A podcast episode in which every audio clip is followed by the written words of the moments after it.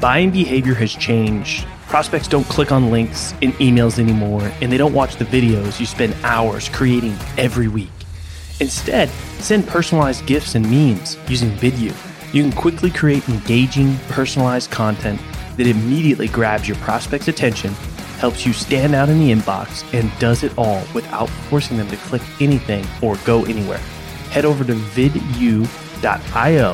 slash salescast to sign up for free and spend less time getting your messages across and more time selling.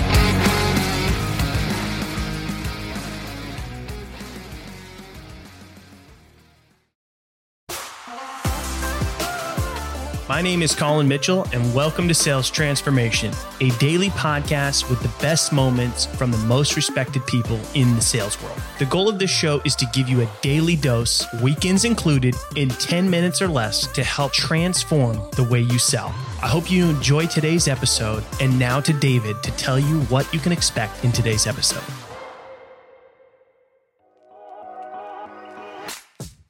You know, I love this line from the new Top Gun movie. You know, Tom Cruise said, Don't think, just do. Many people overthink what content to create or how to consistently create it, but Rob actually has a very simple piece of advice. Just do what you always do. It's just a matter of turning it into usable content. Now, what you gotta do is this tune in to learn the steps of creating usable content with Rob in this latest episode of Sales transformation. That's the thing, right? So like, I look at it like this: like step one is building a value added network, right? Especially for those that they're like, where do I start or how do I start? First, build your value added network. Second, engage. Start engaging, learning, getting involved, hearing the conversations, hearing the pains, the challenges, the problems, successes, getting involved in those conversations in the DMs, in the comments, liking things, right? And then as you start to see this unfold and as you start to find your voice engaging, you can start finding your voice in content creation.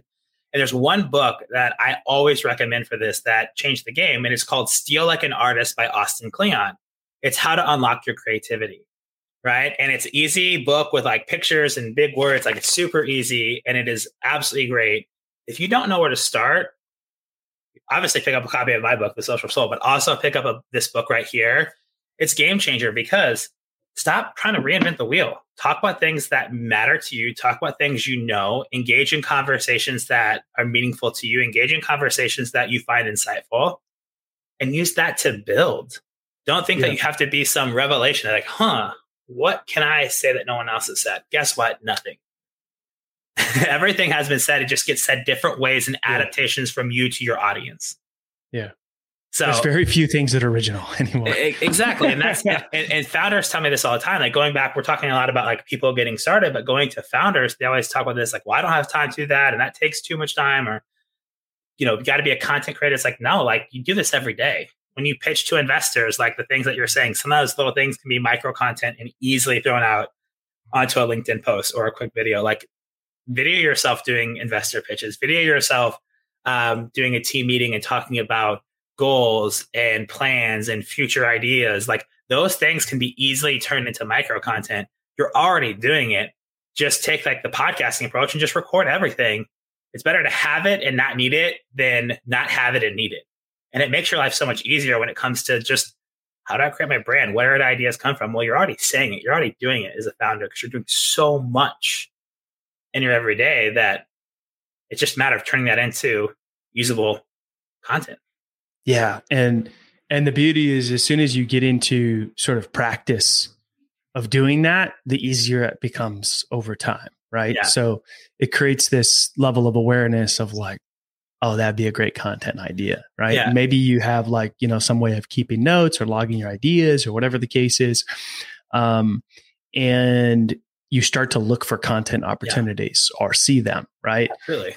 And uh, yeah, I love the idea of just like, you know, your investor pitches or like even like people even love to just follow your journey like yeah. wherever that is wherever you're getting started i think i know the first time i founded my first company like i didn't want to share where we were at because i was like oh i want everybody to think like we're way bigger than we are right and like those days are are gone man people build trust and rapport through like just being super honest and authentic of, of where you're at. And people want to people want to see you win. They'll want to support that.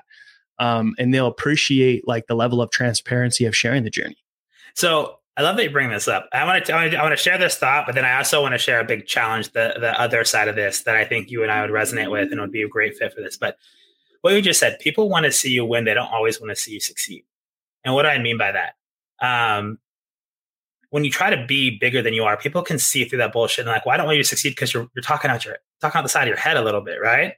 Versus like if you're transparent, you're authentic and honest, people do. They support those wins. They want to support that journey. They want to support you overcoming challenges. And and when you do when you do start to win and succeed, they believe in that because they've watched you struggle.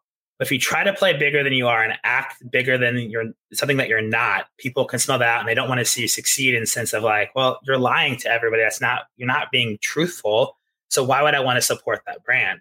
And I know it sounds kind of like really negative, but it, it comes down to people want to see you win and they like to see you succeed when they see the true journey. But people don't want to see you succeed when you try to talk bigger than you are. Thanks for tuning in to today's episode. If you're enjoying the show, drop us a review on your favorite podcast platform. And we hope that you'll tune in again tomorrow as we are here for you every day, weekends included, to help you transform the way you sell.